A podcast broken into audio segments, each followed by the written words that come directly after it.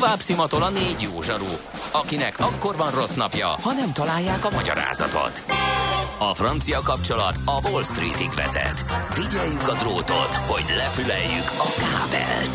Folytatódik a Millás reggeli, a 90.9 Jazzy Rádió gazdasági mápecsója. A pénznek nincs szaga. Mi mégis szimatot fogtunk.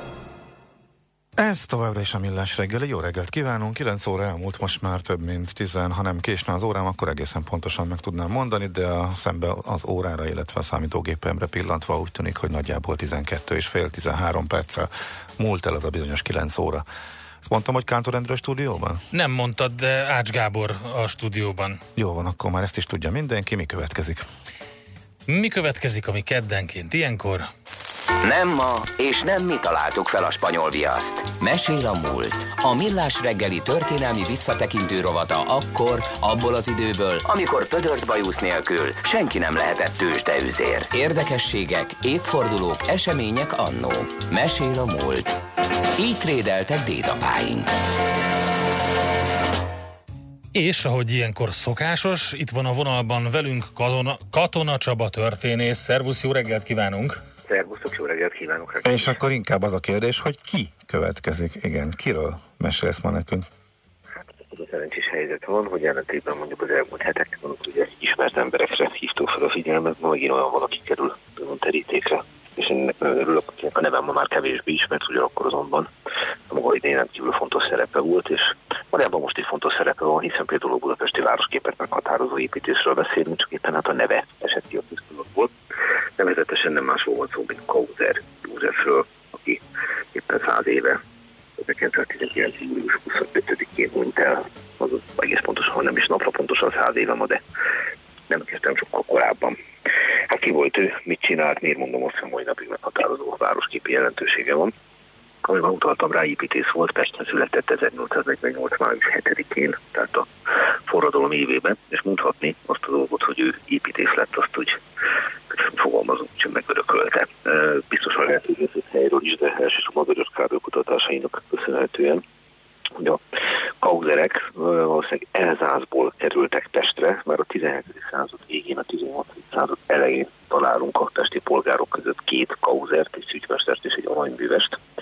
Azonban, aki ezek elsőként a családból pesti polgárjogot nyert, őt úgy hívják, hogy József, aki 1787 és 1841 között élt, 1815-ben kap pesti polgárjogot, és ami számunkra lényeges, hogy építészettel és kőfaragással foglalkozik, tehát a családi gyökerek már itt megfoghatók a mi főhősünk esetében. És a következő helyzet, hogy az ő ötfia közül négyen az építőiparban dolgoznak tovább, tehát azt lehet mondani, hogy valóban egy dinasztiáról van szó. Az ötödikből lakatos lesz, viszont a török császáros címzett kávéház tulajdonosa is úgy korán sem ellesleg. És hát, hogyha megnézzük a családtól különféle tagjait, akkor látni fogjuk azt, hogy meglehetősen igyekeztek szakmán belül is nősülni. Többek csináltak olyan épületeket, emeltek olyan épületeket, a mai napig városképi jelentőségűek. A szűkös idő miatt most erre nem nagyon tudunk belemenni. Számunkra valóban ez az egy ember, Kauzer József lesz most az érdekes, nem véletlenül. Hát nézzük meg először is az ő pályáját, tehát ő milyen pályát futott be. Szerencsés tudás, sőt vezetek el lett ahhoz, hogy most úrra tudjunk beszélni, de szerencsét nem sokára elmondom, azért, mert egy szerencse. Ami az ő életpályát illeti, következő a helyzet, hogy a jó iskolákat végzett. Nem csak Budapesten járt a mi egyetemre, hanem mivel az édesapja mellett szintén szakmabeli volt, dolgozott, és meg is támogatta, hogy Zürichbe járt műegyetemre, a Zürichi műegyetemre, ami Európa egyik legnagyobb műegyetem volt. Ezen kívül pedig még Párizsba is járt iskolába, az École de Beaux-Arts-ba. Na most, hogyha ezt meggondoljuk, az a francia a német nyelvtudás, azt gondolom, hogy ne vitassuk el tőle. És különféle tervpályázatokkal tűnt fel a fiatal építész. 1871-i párizsi világkiáltás Magyarországnak berendezésén már dolgozott, és több más helyen is. Mert én másnál kaptam a megbízásokat, és kétségtelen tehetségű mellett így jön be az a faktor, amit én úgy hívjuk, hogy szerencse vagy nem szerencse. Megnősült ugyanis, és úgy hívják a feleségét, hogy Gerlóczy Ida, a teljes nevén alsó viszokai Gerlóczy Ida. És hát itt már többször emlegettük Budapest időszakában a három Károly korszakát, ugye alsó-viszokai Gerlóczy Ida és nem más, mint Budapest első alpolgármesterének, aki 1873-tól 1897-ig beztaposztott a leánya, Gerlóczy Károlynak a leánya. És annyira lehet azzal vitatkozni, hogy amikor Zsinórba kapja a pesti megrendeléseket, akkor hát valószínűleg ezt szerepet játszhatott ebben. De félrejtés ne essék, semmit nem volna a tehetségéből, hogy valami, és világosan mutatja azt, hogy nyilvánvalóan egy személyes kapcsolathoz segítségére lehetett abban, hogy komoly megrendelésekkel tudjon dolgozni. Hát mit kell dolgozott? Emlékezhettek rá, hogy néhány évvel ezelőtt leégett a Kodály körülbelül az egyik legszebb épület, ugye? Igen. És a tetőzött tűzkárokat szenvedett 2014-ben. Na hát történetesen ez például a ő munkája, ez a MÁV Nyugdíj Intézetének a Köröndi háza. Aztán, hogyha valaki elmegy a Lőrinc Pap térre, ott ugye a körút, kiskörút, maga nagy körút között, ő ballagunk a Krúdi utcán, ott a Jézus Szíve templom, az is az ő munkája. Aztán, ha befordulunk utána a Koránszky utcába, ahol egyébek mellett például csak egy picit hazaveszélyek, most is a mai napig működik a jezsuita levéltár és rendtörténeti könyvtár, az is az ő munkája ott a Horánszky utcában. És akkor, ha itt megállnánk, akkor gondolom már önmagában sok mindent elárulna róla, hogy olyan megrendelésekkel dolgozott és maga színvonalon, de ő csinálta maga a református főgimnázium Rónyai utcai épületét. Ő csinálta a Stefánia gyerekkórházat, a Pallas nyomdát a Honvéd utcába, Csokonai utcában a víztornyot, ami eredetileg a Nemzeti Színházat szolgálta ki, tehát ezért készült. És hát mondok még egy olyan épületet, amit nemrég újítottak föl, és kapott egy új funkciót, gyönyörűen felújítva, ez nem más, mint a Zugligeti Óvasút végállomás, amit pár évet raktak rendbe. Hát elég változatos dolognak tűnik így elsőre. Sőt, ugye volt egy ilyen úgymond nagyon komoly, vagy ilyen főmunkája, mert nézegettem itt az életét, hogy miután Ybl Miklós ugye elhunyt, rábízták a bazilika befejezését. És ezt szerintem nagyon kevesen tudják, ugye, mert a bazilika, Ybl, ezt nagyjából mindenki tudja, de ez biztos, hogy egy olyan épület, ami nagyon impozáns, rengeteg turista megy oda, és nem hiszem, hogy hozzákötik az ő nevéhez. Ez az egyik legfontosabb munkája volt, és tényleg ő fejezte be, azt csak csembejegyzem meg, hogy Gerlóczy Károly házát is ő tervezte, de ez tényleg csak így zárójelben, de akkor lássuk ezt tényleg a bazilikának a történetét. Nagyon érdekes dolog ez, mert ugye, tényleg arról van szó, hogy a bazilikát Ybl kezd, és tényleg mindig az ő nevéhez vagyunk kötve ez a dolog, de hát Ybl Miklós elhunyt, és a fővárosi közgyűlés ezek után elkezdett volna gondolkodni, hogy mi legyen. Na most akkor idén, 1909. február 3-i közgyűlésen vagyunk.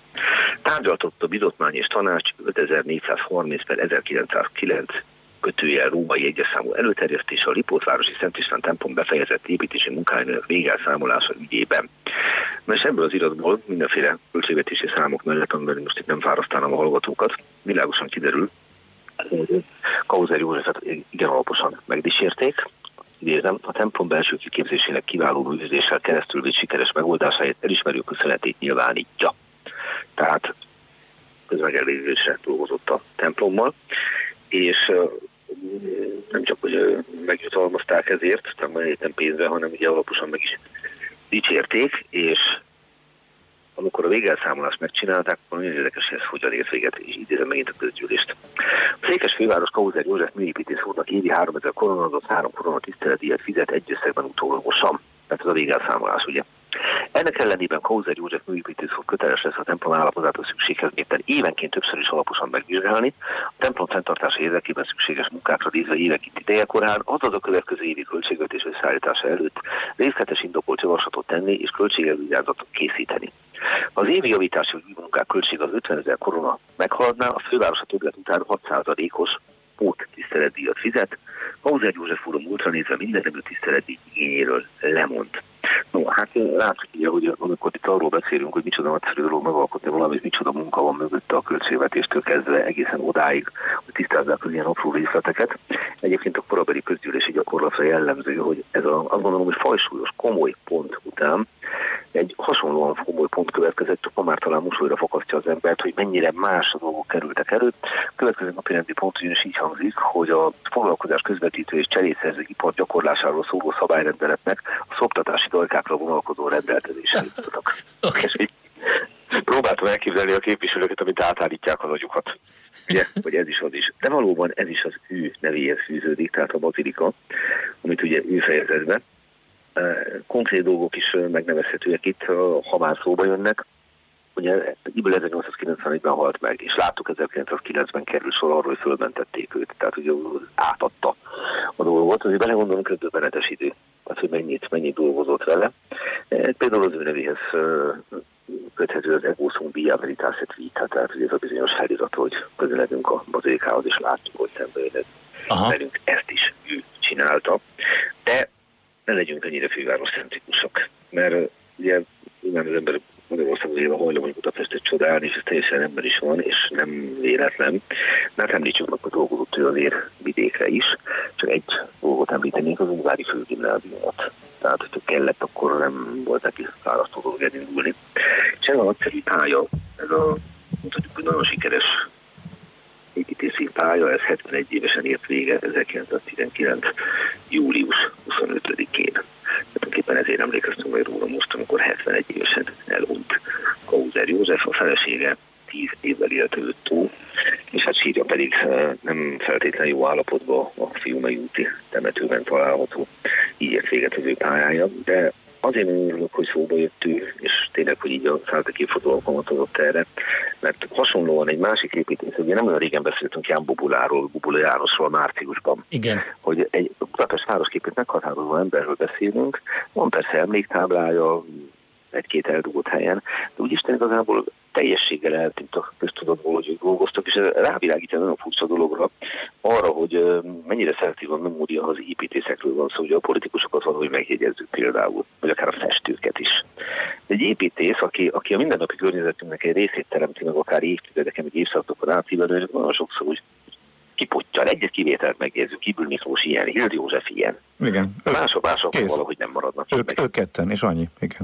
De igen, körülbelül ennyi, hogy a Hausmann, Alanyos, tehát egy-két nevet be tudunk dobni, és azért örülök nagyon, hogy az ilyen évforduló lehetőséget biztosít arra, hogy az ember mondjuk sétál a Lőrincpap téren, és akkor tölnéz oda a templomra, akkor eszébe is, hogy ezt kicsinálta, vagy kijön olyan Zsuita levéltár épületéből, és akkor belegondol abba, hogy itt nem csak kutatni érdemes tisztelettel, hanem hát egy nagyszerű építész munkájából van dolga. Neki utódok, család, mert szoktunk... Nem tudok róla, hogy lett volna. Ugye Gerlóczy Idát vette feleség, hogy említettem, de gyermekekről nem tudok. Aha. Ezért nem beszélünk. Számtalékra nem merem kijelenteni, de én nem találtam nyomát. Aha. Noha a Kauzer családra kifejezetten jellemző volt, hogy sok gyermeke született. Ez a történetet pedig olyan véget ért.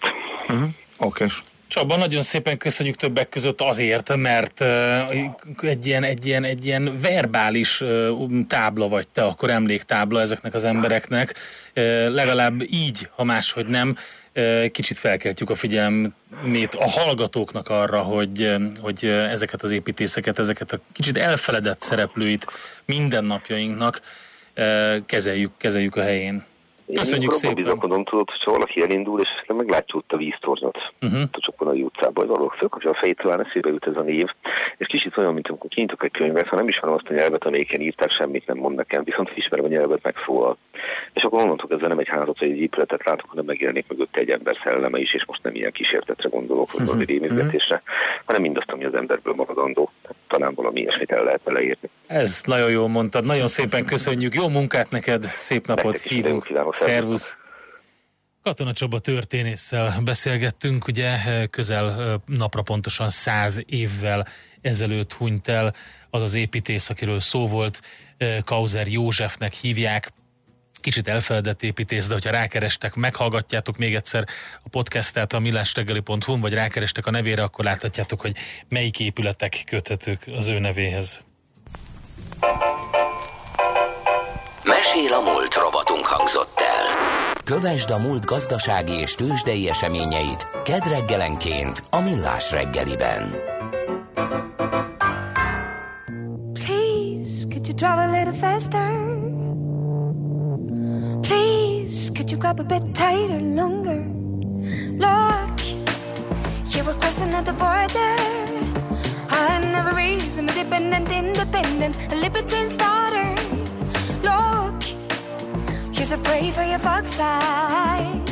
Can't stop the avalanche inside.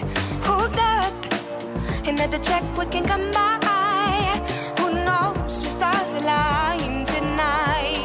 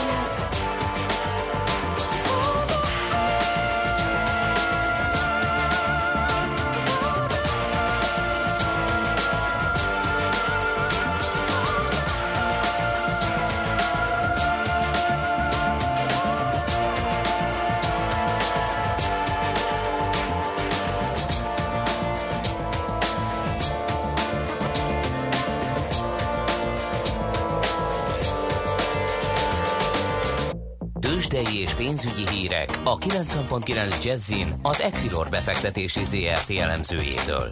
Equilor, a befektetések szakértője 1990 óta. A szakértő pedig nem más, mint Búró Szilárd, pénzügyi innovációs vezető. Jó reggelt kívánunk, szervusz! Jó reggelt, sziasztok, üdvözlöm! Kitörő lelkesedés, hasonlóan, mint a budapesti értéktőzsdén, óriási forgalom, gyakorlatilag hasítanak az árfolyamok, semmire nem várunk itt amerikai adatokra, meg semmire, meg euróövezeti GDP-re. Nincs nyár, így van. Mi történik? Pangás. Gyakorlatilag kivették az est-médiát a rendszerből, és meghalt a rendszer. Igen, ugye tegnap ment ez a hasítás az est-médiánál, legalább ugye a 1,5 milliárdos forgalommal, és ugye most fel van függesztve? Így van, fel van függesztve, ugye a bejelentésre várva, és ennek köszönhetően eddig mindösszesen 380 millió forintos forgalmat sikerült összehozni ez alatt a fél óra alatt. Isten, ezt ti csináltátok, Szilárd, szerintem. Csak azért, hogy tudjál valamit mondani. Csak én, igen. Egyedül. És igazából ebből is az OTP viszel 150-et, úgyhogy gyakorlatilag a többiekre alig marad, de hogy az árfolyamokat is nézzük, 115 ponttal van lejjebb a BUX index, ez 0,3%-os csökkenést jelent, Richtert kivéve az összes blue chip mínuszban van, a Richter is igazából 0,1%-kal tudott csak emelkedni, olyan vegyes a hangulat, de hát ilyen forgalom mellett azért azt gondolom, hogy nagyon messze menő következtetéseket ebből még nem szabad levonni. Az európai tőzsdéken is inkább mínuszosak azért a nyitás utáni számok, ami talán itt a németeknél kiemelendő, az a kedves Lufthansa, ugye, amely reggel jelentett 5,7%-os mínuszban van a repülőtársaság a gyors jelentést követően, ami semmiképpen sem nevezhető jónak. Igen. Szilárd, most arra kérlek, hogy nyújj be az íróasztalodba, vedd elő azt a borítékot, amit átadtam neked 10 évvel ezelőtt, és nyisd ki, és abban le van írva, én mondtam, hogy lesz még olyan, amikor az est média lesz a bika a budapesti értéktőzsdének. Na jó, viccet félretéve, ezt nem gondoltad volna, ugye? Hát ezt nem, egyáltalán. De volt már néhány ilyen részvény az elmúlt időszakban. Igen, sorra jönnek. Nem feltételeztük, hogy sztárrá válhatnak, vagy központi szerepet kaphatnak. Akkor ez azt jelenti, hogy a kis és közepes papírok iránt is van érdeklődés, vagy nincsen semmi, csak egy bizonyos cég iránt mindig, ahol a hírek vannak? Nem, azért sokszor eloszlik ez, tehát most már azért van ugye 4-5 olyan kis papír, akiknél, hol az egyiknél, hol a másiknál van olyan hír, ami azért mozgatja a befektetők fantáziáját. Nyilván itt a fő probléma az, hogy ezek mindig csak ilyen hullámszerűen bírnak magas forgalmat produkálni, tehát kérdés, ha mondjuk valaki nagyobb tételbe bevásárol, akkor a kiszállás az mennyire lesz likviditásban, gazdag piacon megoldható. Oké, hát akkor várjuk, hogy valami életet leheljen a budapesti parkettbe, reméljük, hogy jön valami, esetleg egy kis európai fellendülés talán, vagy valami, Amerika kinyit, és akkor történik valami. Hát azért azt mondom, hogy a szerda estig, ha nem is ilyen csendes piac, de azért mindenképpen egy visszafogott kereskedés várható. Na mikor jön a MOL gyors jelentés? MOL mikor jön? Ja, péntek, csak péntek. Hát még várni kell. Oké, na jó. Hát akkor viszont így. A forint tovább gyengül, mindennek ellenére, vagy mindezzel együtt. Úgyhogy 3,28 környékén jár most már az árfolyam, kicsit talán fölötte is voltunk, úgyhogy ott azért figyelni kell. Oké, nagyon szépen köszönjük az összefoglalót, kitartás nektek, jó munkát! Köszönöm, szép napot mindenkinek! Szia! Sziasztok! Búró Szilárd pénzügyi innovációs vezetővel beszélgettünk a budapesti értéktőzsde első fél órájáról, hát olyan nagyon sok minden nincsen, de a remény hal meg utoljára. Tőzsdei és pénzügyi híreket hallottak a 90.9 Jazzin az Equilor befektetési ZRT elemzőjétől. Equilor, a befektetések szakértője 1990 óta. Műsorunkban termék megjelenítést hallhattak. Hallottál már a Bitcoinról? És az Ethereum, Ripple, Litecoin, Monero megvan? És azt tudod, hogy milyen technológia hajtja ezeket a kriptopénzeket? Hallgass minden kedden fél nyolc után pár perccel a kriptopénzek világáról és a blockchain technológia híreiről szóló rovatunkat. Kriptopédia, hogy értsd is, mi hagyja az új devizát. A rovat szakmai partnere a MrCoin.eu kriptodevizaváltót üzemeltető Mr. Coin Limited. Rövid hírek a 90.9 Jazzyn. A beteg szobák 98%-ában nincs klíma, emellett a műtők 33%-ában, az intenzív osztályok 41%-ában nincs hűtés, írja a Népszava a Magyar Kórház Szövetség elnökének gyors felmérésére hivatkozva. A szervezet valamennyi intézményében rákérdezett, jelent-e gondot a mesterséges hűtés hiánya. Ficere Andrea, az MKS elnöke elmondta, a 108 kórházból mintegy 46 válaszolt, és miután nyár van, szerinte ez nem is olyan rossz arány. A válaszokból kitűnik az is, nem csak a klíma hiánya a gond, hanem az is, hogy a meglévők kétharmada elavult készülék, az intézmények felének pedig nincs pénze a karbantartásra. Van olyan kórház is, ahol csak akkor lehetne beépíteni ilyen készüléket, ha az elektromos hálózatot is bővítik, cserélik. Elkészültek az első nemzetközi forgalomra is alkalmas IC plusz kocsik. A vonatok modern külsőt kaptak, és egy részük akadálymentesített és családbarát lesz. A 20 új jármű Szolnokon készült, az alkatrészek több mint 50%-a is hazai termék. A jövő hónapban elkezdik a hazai forgalomba szánt további 70 darab kocsi gyártását. Holnaptól drágább lesz a gázolaj, a benzinára viszont most nem változik, és ezzel a dízel literje átlagosan 399 forintba kerül majd, a 95-ös benziné pedig marad 396 forint. A vízpartokon írtják a héten a szúnyogokat. A héten a Balatonnál, a Tiszatónál és a Fertő-tóparti településeken. A Duna mentén a Csepel-szigeten, Dunaújváros és Szexárd környékén is gyérítik a vérszívókat. A pontos ütemterv megtalálható a katasztrófavédelem honlapján. Katonai repülőgép zuhant lakott területre Pakisztánban. A legfrissebb jelentések szerint a balesetben legalább 17 ember halt meg, közölte a hadsereg. A halottak között van a legénység 5 tagja és 12 civil. 15-en sérültek meg, zömében polgári lakosok. A gép az Iszlamabadhoz közeli Rawalpindi melletti kisfalura zuhant, és letarolt legalább 4 lakóházat. A becsapódás következtében hatalmas tűz ütött ki. A szerencsétlenül járt gép gyakorló repülést végzett, és egyelőre nem tudni, hogy miért zuhant le. Továbbra is változékony, esős, füllett idő lesz, de már melegebb. Az egész országban érvényes a citromsárga jelzés a zivatarok és a hőség miatt is. Főként északkeleten alakulhat ki zápor, zivatar, a szél megélénkül, helyenként meg is erősödik. Délután 28 és 33 fok között alakul a hőmérséklet, késő este 20-25 fok valószínű. A hírszerkesztő Csmittandit hallották, friss hírek legközelebb, fél óra múlva. Budapest legfrissebb közlekedési hírei, itt a 90.9 Jazz-in.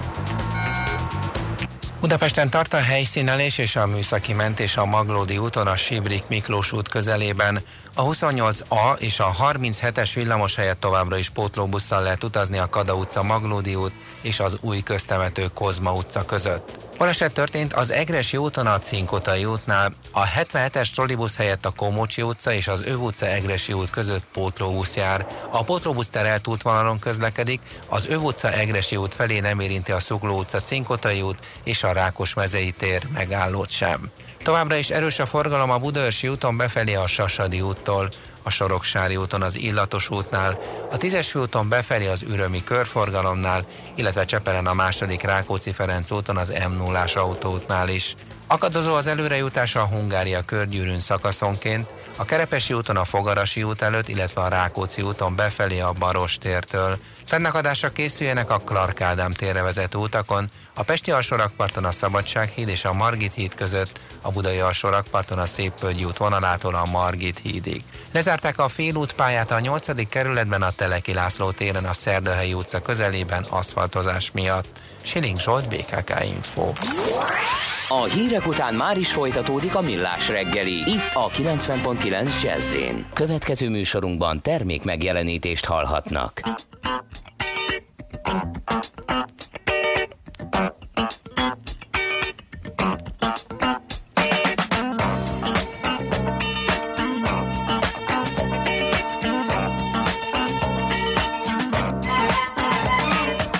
been thinking about what you have done to me, but damn Damn, it's just much deeper than you ever see. It hit me like a hammer to my head. I wonder where you pushed or where you led. Oh, why did you do it? Why did you do that thing to me? Yeah.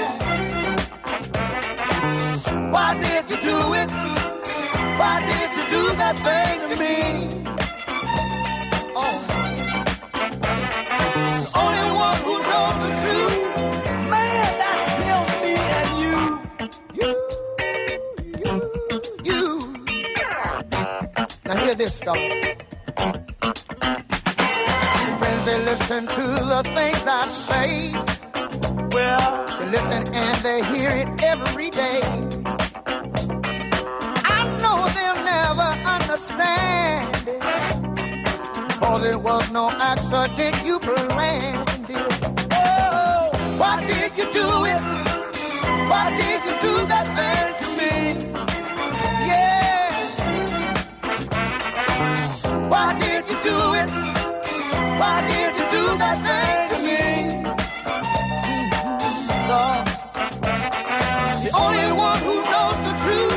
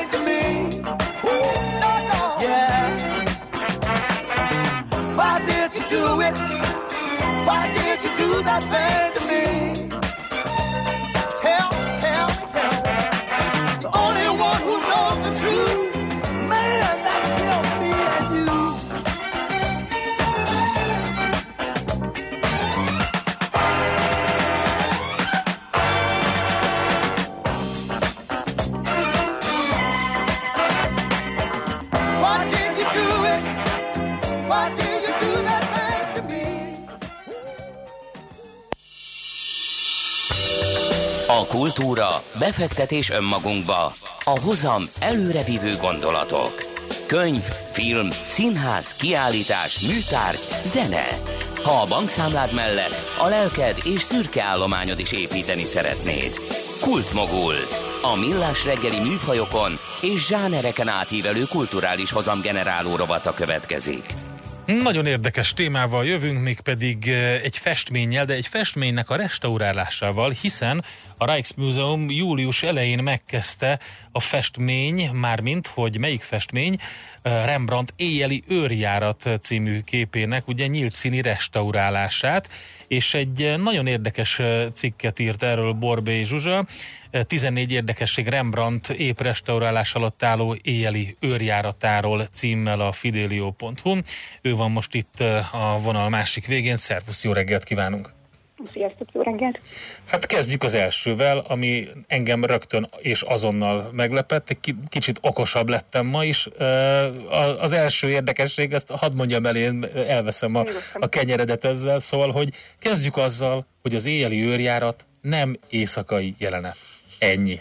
Hát én végig azt hittem, hogy ez egy ilyen valami, tényleg vagy éjszakai, vagy valami sötétedésben ábrázolja ezeket a szereplőket. Nem, mert az történt, hogy a lakréteg, ami a festményen volt, az besötétedett az idők folyamán. Tehát ugye ennek eredetileg nem is ez volt a címe, hanem a sokkal kevésbé hangzatos Frans Banning Cocq kapitány milíciája címmel futott eredetileg, és az 1790-es évektől kezdték el ezt éjszakai őrjáratnak emlegetni, mert addigra sötétedett be. Egyébként az 1940-es években derült ki, hogy ez így nem is éjszakai jelenet, mert akkor egy restaurálás során leszették ezt a lakréteget, és eléggé meglepődtek, hogy az eredeti színek azok teljesen másmilyenek, mint ahogy eddig tudtuk. Elképesztő. 1642 az az eredeti műnek a születése. Oké, szóval, hogy ez az első érdekesség. Menjünk tovább akkor. Ugye a cím volt a másik. Igen, hogy a Frans Banning Cocq kapitánynak a milíciája, illetve a mellett álló főhadnagynak a nevével is szokták még jellemezni, mert hogy ez egy ilyen, a korban eléggé elterjedt volt az, hogy a polgárőrségek, azok készítettek magukról ilyen csoportképeket, amiben mindenki ült vagy állt, és mindenki egyformán jól látszott, de Rembrandt úgy érezte, hogy neki az a kihívás, hogy egy sokkal élőbb, mozgalmasabb jelenetet készítsen, és ezért az ő festményen az látszik, hogy mindenki csinál valamit. Amivel tulajdonképpen ez egy művészettörténeti jelentőségű lépés volt, mert megújította ezt az egész műfajt, viszont a milícia tagjai, akik ugye mindannyian hozzájárultak, egy 18-an, akik rajta vannak a képen, mindannyian egyforma összeggel szálltak be ennek a festménynek az elkészültébe, ugyanis ők voltak ugyan megrendelők, tehát ők így nem mind voltak annyira boldogok attól, hogy ugyanannyit fizetett be, mint az első két alak, és ő mégis hátrébb látszik, hogy nehezen azonosítható. Ezt az azonosíthatóságot egyébként egy kicsit furcsa módon az 1715-ös évben oldották meg. Azt csinálták, hogy a festmény hátterébe egy ilyen táblácskára ráfestették mind a 18 nevet, tehát hogy egy ilyen utólagos betoldással. Na jó, egyébként jó pofa az is, hogy összesen 1600 guldent fizetett ez a 18 tag akkor, és mai árfolyamon számolva ez 726 eurónak felel meg. Annyit fizettek ki. Igen, és ráadásul ez volt az egyetlen alkalom, amikor eladták ezt a képet, amikor ugye megvásárolta tulajdonképpen a Rembrandttól a milícia, és mivel a milíciák az önkormányzathoz tartoztak, ezért ez gyakorlatilag máig az amsterdami önkormányzatnak a tulajdonában van, és ők kölcsönzik a múzeumnak jelenleg is.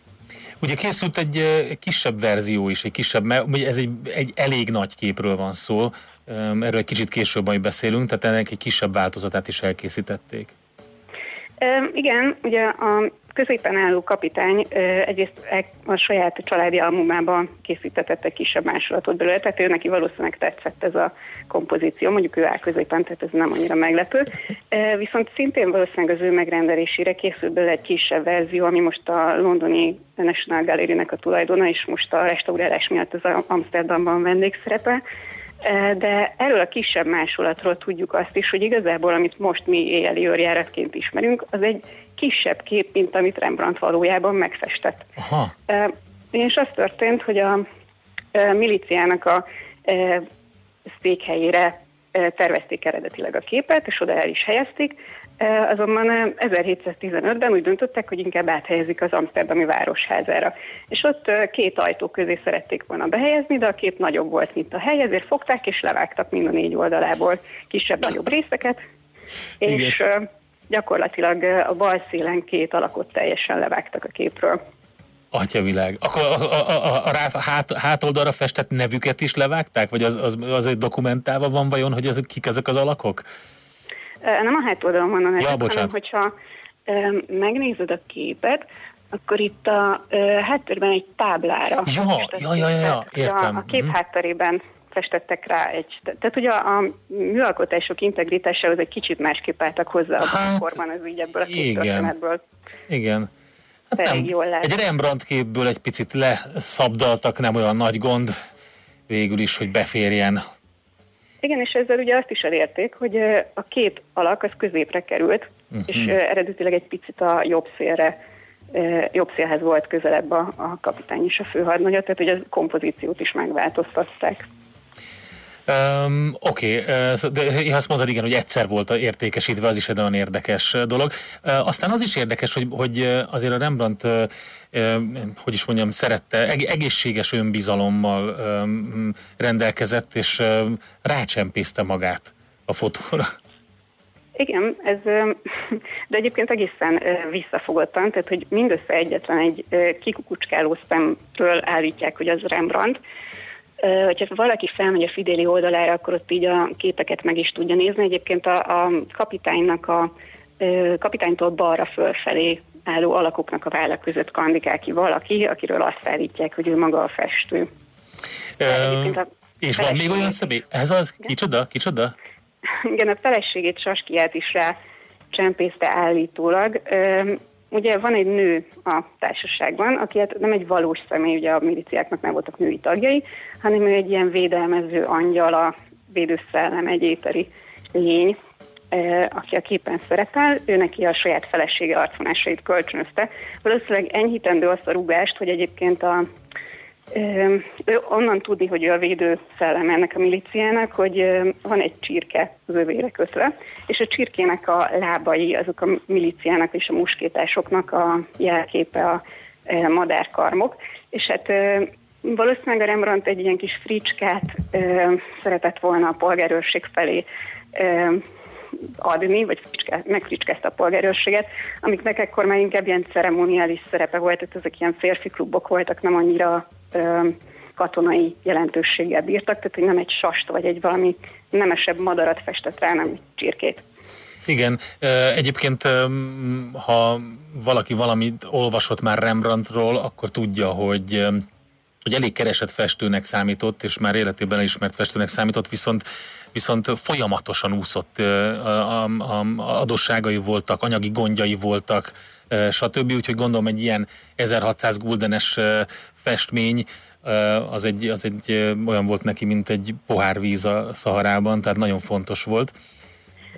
Hát igazából vannak ezzel kapcsolatban is ilyen összeesküvés elméletek, hogy egyes elképzelések szerint ez a festmény okozta a bukását, de ez nem igaz, tehát ő utána is nagyon-nagyon keresett festő volt, csak hát nagyon nagy házat tartott, nagyon nagy műgyűjteménye volt, ilyen egzotikus műtárgyakat gyűjtött, amik azért is jók voltak, mert ezeket ugye a festményeire is el tudta helyezni, de hát sokkal nagyobb lábon élt, mint amennyit meg tudott volna magának engedni, és az azt eredményezte, hogy 1656-ban aztán csődöt is kellett jelentenie, és elárverezték a házát, egy kisebbbe kellett költöznie, és ez igazából azért volt nagy probléma, hogy csődöt jelentett, mert az amszterdami festő cég szabályzata szerint nem működhetett volna festőként, és ezt úgy oldották meg, hogy a felesége, a Saskia meghalt még abban az évben, amikor az éjjeli őrjárat elkészült, tehát neki utána volt egy élettársa, aki a korábban szolgálója volt, és az élettársa segített neki, illetve volt egy életben maradt fia az első feleségétől, a Titus. Tehát a Titus és a második élettárs az, aki segítettek neki így elboldogulni, és ők alapítottak egy ilyen műkereskedő céget kvázi, ahol őt mint alkalmazottat foglalkoztatták, tehát így kicselezték ezeket a szabályozásokat. Aha. Nagyon érdekes. De hogyha jól látom, akkor ugye nem csak az önkormányzat szabdalta meg ezt a szép képet, hanem később is különböző merényletek áldozata lett az éjjeli őrjárat. Igen, valamire a dühös munkanélküliek nagyon vonzódtak ehhez a festményhez. 1911-ben egy állástalan cipész volt, ezek egy cipészárral neki esett, és ő nem ejtett rajta olyan nagy vágásokat, viszont 1975-ben egy állástalan tanár volt, ez aki 12 ilyen cikcakos vágást ejtett rajta, sőt egy ilyen háromszög alakú darabot ki is metszett belőle. Őróla kiderült, hogy mentálisan zavart volt, és öngyilkosságot is követett el, mielőtt felelősségre tudták volna vonni, de ennek a merényletnek a nyomait egyébként állítólag még mindig lehet látni a képen. Hát akkor elég sokszor restaurálni kellett, vagy felújítani valamilyen módon. Igen, és 1990-ben még volt egy fickó, aki kénsavat próbált meg ráspriccelni a képre, de ott nagyon gyorsan közbeléptek az őrök, és ők desztillált vizet öntöttek rá, tehát hogy az nem okozott különösebb sérülést. Igen, jó sokszor kellett restaurálni, hát 25-ről vannak feljegyzések, de ez nyilván lehet sokkal több is. Nagyon vicces egyébként, hogy vannak a régebbi restaurálásokról fotók fent a múzeumnak a honlapján, és ugye ezek mindig különböző módszerekkel történnek, és volt egy, ahol például méviaszt vittek fel a kép hátuljára, ami konkrétan úgy néz ki, hogy a restaurátorok ilyen vasalókkal vasalják rá a méviaszt a festményre. Hogy a vászonnak a kicsit így, gondolom a vászon is sérül, vagy az idők során az is megy tönkre, és akkor amiatt értem. Különben van ez, nagyon klassz itt az oldalatokon, nézem, hogy van ez az Operation Night Watch, és akkor itt lehet nézni, ugye, hogy újul meg? Igen, ezt az Amsterdami Múzeum remekül kitalálta, hogy nem szeretnének ennyi időre megválni ettől a képtől, hanem fogták és kiemelték a keretéből, és egy állványra áthelyezték, építettek köré egy ilyen üvegkockát, de tulajdonképpen ugyanott hagyták a festményt, és így aki ott jár a múzeumban, az nem csak a festményt tudja nézni, hanem a restaurátorokat is munka közben. Mondjuk ez most, ami most zajlik, ez nem annyira izgalmas, mert most éppen a valami makroröntgennel, meg egyéb képalkotási eljárásokkal nézik csak meg, hogy pontosan milyen sérülések vannak a képen, és hogy milyen anyagokat használt igazából Rembrandt, és ezt nem csak a helyszínen lehet nézni, hanem ezt online is lehet követni. Aha, nagyon klassz, online lehet követni, akkor ennek az egész, gondolom, akkor lesz majd izgalmasabb része ennek az egész munkának, hogy vizsgálják a festményt, és akkor majd utána, mert ez nem egy olyan nagyon gyors folyamat, hogyha jól gondolom. Nem, ez van egy ilyen kis timeline, tehát egy ilyen kis időszalagon mutatják, hogy pontosan mi meddig tart ezen a restaurálási folyamaton, illetve a vizsgálaton. Ugye azért fontos, hogy megállapítsák, hogy milyen anyagokat használt Rembrandt, mert amikor ő volt, tehát az ő idejében a festők azok nem elcsattogtak a művészellátóba, hanem saját maguk keverték a festékeiket, és nagyon sokszor kísérleteztek azzal, hogy milyen anyagokat keverjenek bele. Tehát egy korabeli festőnek a műhelye az egy kicsit jobban hasonlított egy gyógyszerész laborhoz. És ugye ahhoz, hogy tudják, hogy milyen anyagokat használjanak a restaurálásnál, tudni kell azt, hogy Rembrandt milyen anyagokat használt a festésnél. Nagyon izgalmas történet. Zsuzsa, nagyon szépen köszönjük, tök jól összeszedted a cikket. Hogyha valaki meg szeretné nézni a képeket, ahogy mondtad, akkor a Fidelio oldalán rákeres az éjjeli őrjáratra, és akkor ott van minden, meg szerintem a videó is, hogy meg lehet nézni, hogy éppen mi történik, és hogy hogyan újul meg ez a kép. Köszönjük szépen az információkat, nagyon érdekes volt. Én is köszönöm szépen.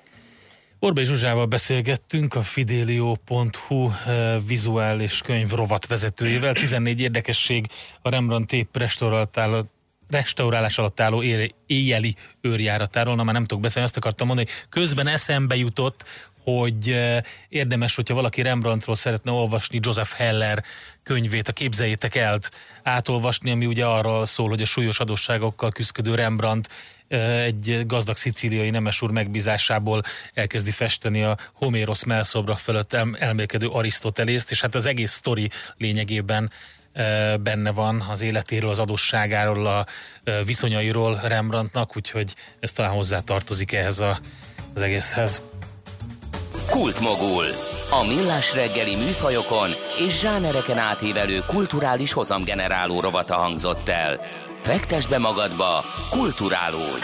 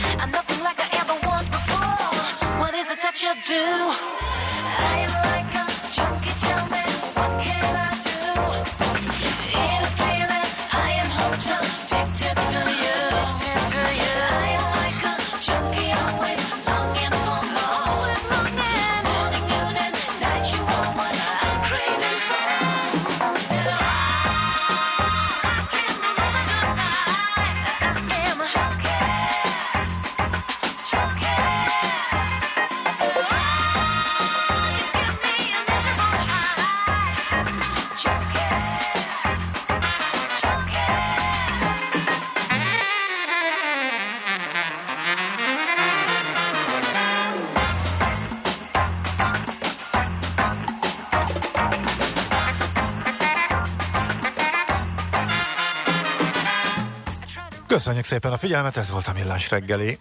Kedden, ugye? És akkor holnap. Holnap akkor szerda van. Szerda, ebből következőleg igen, és Maci kolléga harangozta be, meg még a múlt héten, hogy örömmel tér vissza a morgós szerdára, amit ő elosztott a múlt héten az egész műsorra, és próbált végig morogni. Több-kevesebb sikerrel, kíváncsian várjuk, hogy holnap. Holnapra mit hoz ő? És én jövök és meghallgatom. Neked, Bandi, jó pihenést akkor ismét. Piheni? Ó, köszönöm szépen. A munka, nálam a munka a pihenés. A dandárja amikor, még hátra van. A dandárja, stúdión kívül. Igen, hát igen, mindenhol. Ahhoz. És itt van már Schmidt Andi, aki táncol erre a zenére, ugye? Jó kis zene. Oké, akkor visszaadom neked egy kis táncra. Visszaadom egy kis táncra, és akkor utána jönnek a hírek Schmidt Andival.